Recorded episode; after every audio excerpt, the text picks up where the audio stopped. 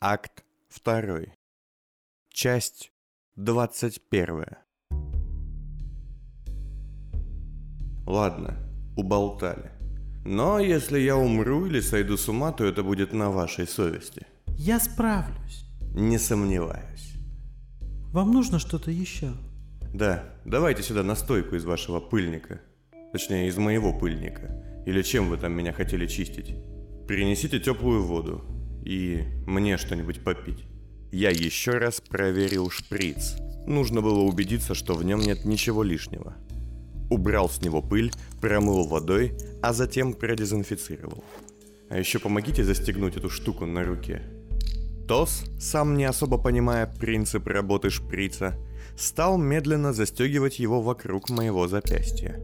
Тос, почему ты меня так не любишь? Что? Но я же вижу твое отношение. Отчего такая неприязнь? Все еще подозреваешь меня в убийствах девушек? Или винишь меня за потерю глаз? Глаза тут ни при чем. В них вы не виноваты. В убийствах, наверное, тоже. По крайней мере, не во всех.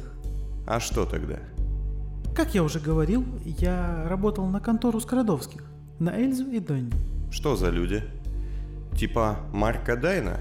Кого? А, Дайн и Ред? Нет. Доктор Дайн из сыщика стал преступником, как я помню. А Донни был преступником и стал сыщиком. И? Я работал охотником за головами.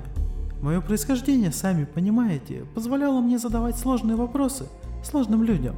Донни, думаю, именно поэтому меня держал. Хотя говорил другое. Как это связано со мной? Поиски резака вывели нас на вас. Тень в переулке. Осторожные слова там и тут. Страх. Вас считали резаком. И каждая собака, которую я спрашивал о вас, в один голос твердила мне, чтобы я не лез к вам. А, вот это вот, кстати, очень любопытный момент. Помнишь нашу первую встречу? Да, в кабаке, где меня пытались прикончить. Я все хотел спросить, а как ты там так лихо оказался? Шпионил за мной, да? Нет, Фиц, отнюдь. Но ты же работал на Донне. К тому времени Донни уже исчез, а его контора развалилась. Эльза, жена его, пропала. И мне там, соответственно, делать уже было нечего. И ты пошел в исполнители. Угу. Те люди, что по поручению моего отца приглядывали за мной, были очень недовольны моим поведением. Решили меня наказать, поставив в уличную патрульную бригаду. Я задумался, вспоминая всю ту сцену в кабаке и после. Но ведь ты ведь не узнал меня тогда. Узнал, еще как узнал. Но ваша репутация была такая, что я не стал спрашивать вас, резак вы или нет. Вас описывали как очень жестокого, беспринципного, кровожадного ублюдка. Я удостоверился в имени, запомнил вас хорошенько, хотя надежды продолжить расследование у меня уже не было. Неужто это просто случайность? Чё-то я не верю. Люди часто любят видеть замысел в случае и случай в замысле. Поверьте, я не настолько хитер, чтобы играть в такие игры. А что было потом? Донни раньше всех понял, каких именно девиц ищет Резак. А потом, совершенно случайно, я увидел Дару. Да, совершенно случайно. Не все в столице связано между собой. Да ну. А мне, знаешь ли, говорили совсем обратное. Хотя, если честно, в случайности я все-таки верю. Ну, ты увидел Дарью и что? Влюбился в нее? Тос, кажется, покраснел. И сильно-сильно затянул ремень на моей руке. Ау!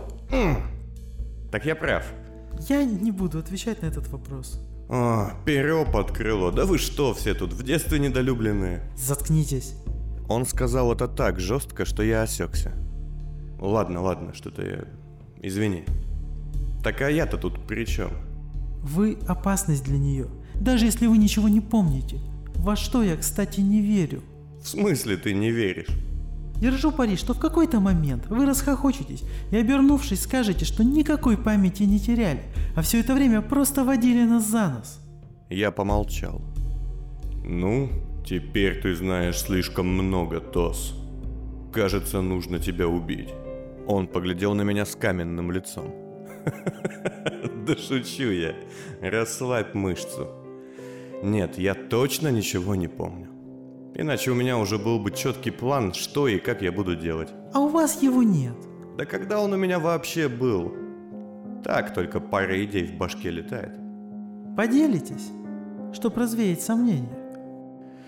Ну, скажем, еще раз звякнуть Расти, забрать его деньги, поставить себе протез, вылечить Дару и мясо, затем связаться с господином в красных очках, найти эту вашу Мелену Цанях, сходить в свой дом, точнее в дом Зеленого, разобраться с тем, что это за сестры такие, поймать за яйца Есона Войту, вернуть свои вещи, если они еще где-то есть, найти Марка Дайна, спасти сына Дары, выяснить, что это за мной идет такая жуткая охота, узнать, почему я потерял память и распутать какой-то дико сложный заговор, который, видимо, и есть вся моя долбанная жизнь.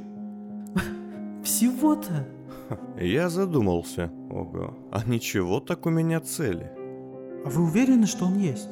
Кто? Заговор. Обычно все проще, чем мы придумываем. Я встал и оглядел идеально сидящий на руке шприц. Уверен. Резак, твой отец, делал это все не сам. Не он один. Механизм у него в подвале подозрительно напомнил мне штуку у Эдгара Девлина. К тому же у Резака был какой-то мужчина, доктор Энгл, кажется, которого автоматика тут же куда-то утащила, когда я попробовал его оглядеть. Есть люди, группа людей, которым чем-то не угодила Дара и похожие на нее девицы. И я буду очень удивлен, если это тупо кучка маньяков, которым не по душе красивые девушки. Тос помолчал, а затем кивнул, то ли соглашаясь со мной, то ли с какими-то своими мыслями. Все, кажется, готово. Пойду принесу нужные вещи. Он зашагал прочь, но в дверях остановился. А вы ее любите? Кого? Дару? Да. Я не буду отвечать на этот вопрос.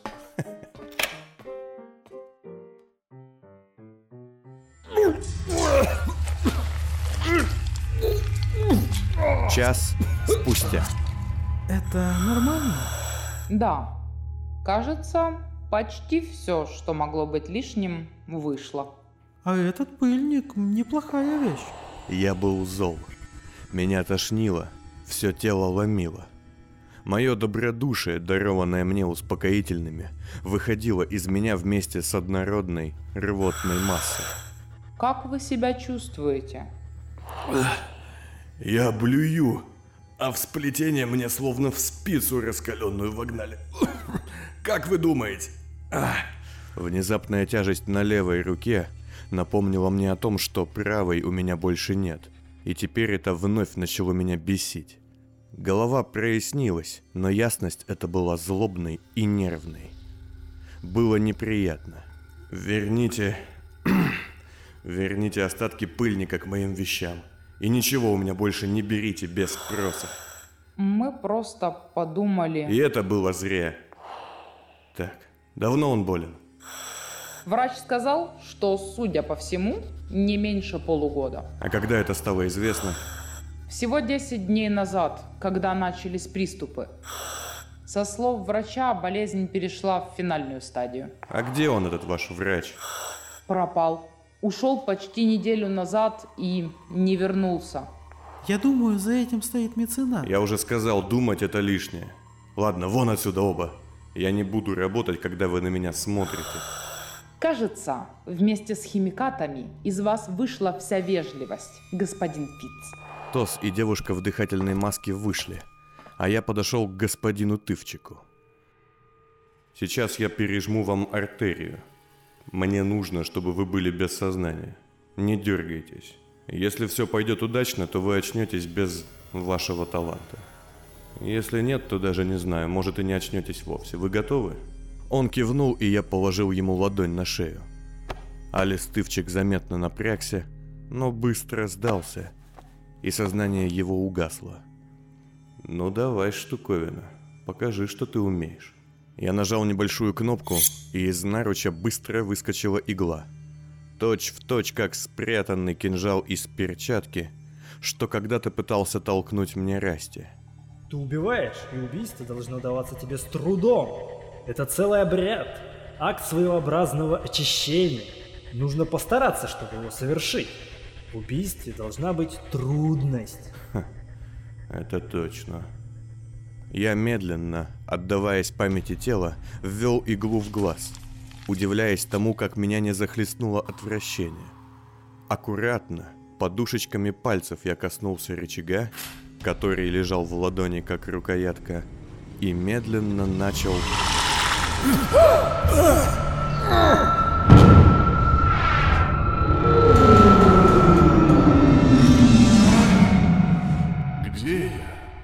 Я стоял в красной комнате.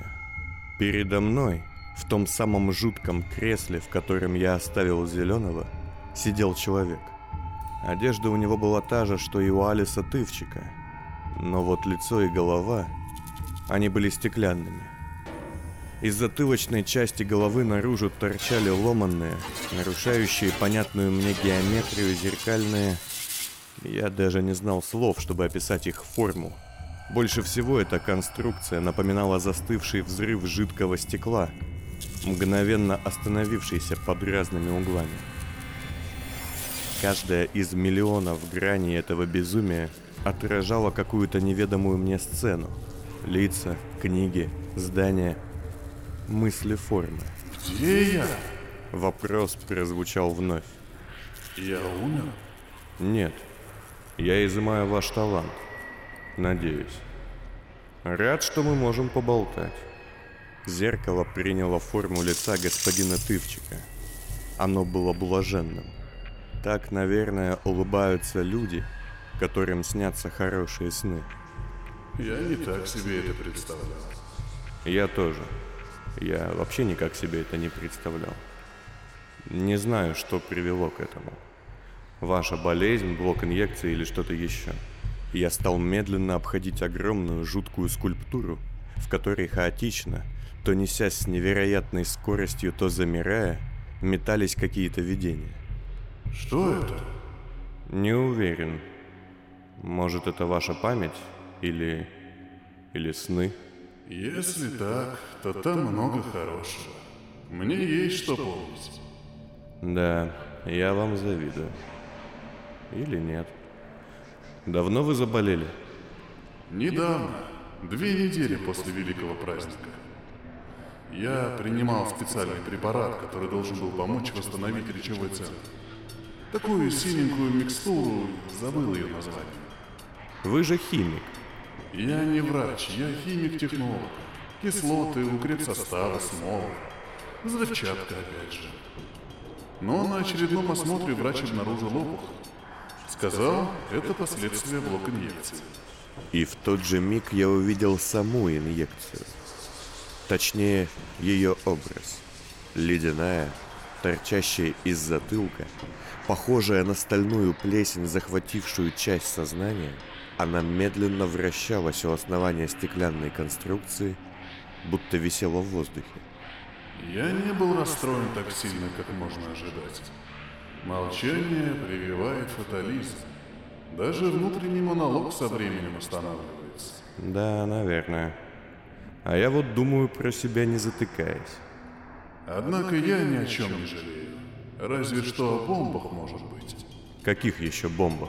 Стоило ему сказать про бомбы, как на грани одного из шипов возникло изображение. Несколько маленьких круглых металлических коробок, аккуратно стоящих в углу повстанческой лаборатории. Вы видели одну из них сегодня ночью. Я отогнал вас от нее. Не нужно было их делать, наверное. Хотя сейчас это кажется совсем не важно. В одной из граней я увидел что-то синее и задержал внимание. Передо мной возникло более четкое видение. Часть небольшого бутылька, тумбочка, луч тусклого красного света. Все это колыхалось, было зыбким и...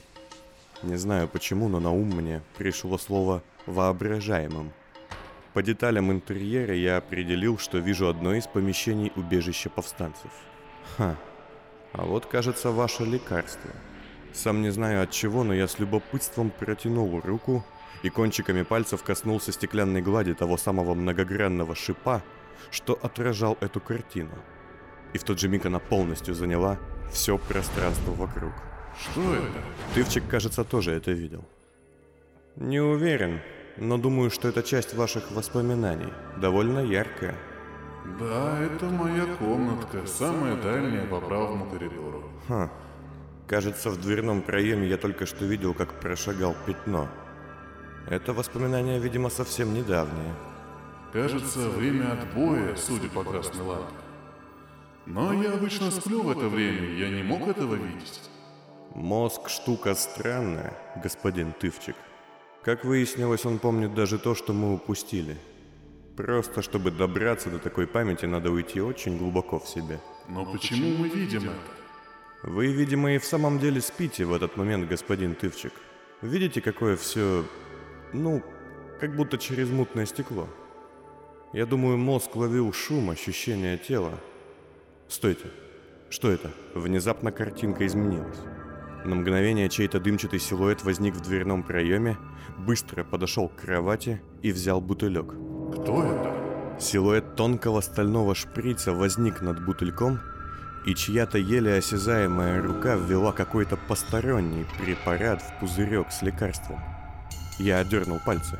Нет, стойте! Стойте, верните! Простите, я...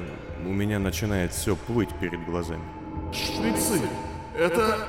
это... Тише, тише. Тывчик заволновался, и многогранные шипы, торчащие из его головы, пошли рябью. Что это? Судя по звуку, это с боевого склада. И что в нем может быть? Да что угодно. Их десяток стерильных там всегда лежит. Но последний раз там был омега-стабилизатор. Я использовал его при производстве бомб. Очень опасная субстанция. Токсичная. Но кто? И почему? Думаю, потому что это карциноген. Догадка эта пришла ко мне со стороны. Видимо, со стороны таланта химика, что я получил пару месяцев назад. Или, что было не менее вероятным, благодаря рефлекту, эффекту изъятия. Значит, там снаружи я все еще продолжаю операцию. Готов поспорить, это был карциноген, господин Тывчик. Вы не заболели. Вас убили специально. Никогда не слышал слов «вас убили». Кто-то отравил ваше лекарство. То, что вас должно было вылечить, погубило вас. Лучше бы я этого не знал. Мне жаль. Я покачнулся. Никаких ощущений я при этом не испытал, просто осознал, что покачнулся. Это было необычно. А затем шипы из затылка тывчика начали опадать, как умирающее растение, и темнеть. Я умираю. Я чувствую это. Отражения исчезали. На пол падали осколки. Может, вы тому причина? Да, потому что я забираю ваш навык полностью. Так не исчезнет ни капли. Но я не боюсь. Вы забрали мои умения? Надеюсь, что так. Я, если честно, ни в чем не уверен. Я очень рад, что смог поговорить хоть с кем-то перед... Перед... Передо мной. И вдруг остатки его зеркальных линий вспыхнули ярким светом, и я везде увидел лицо старой, морщинистой и бесконечно доброй седой женщины. Передо мной. Мама. А затем все взорвалось, погрузив меня в тучу осколков памяти мертвого человека.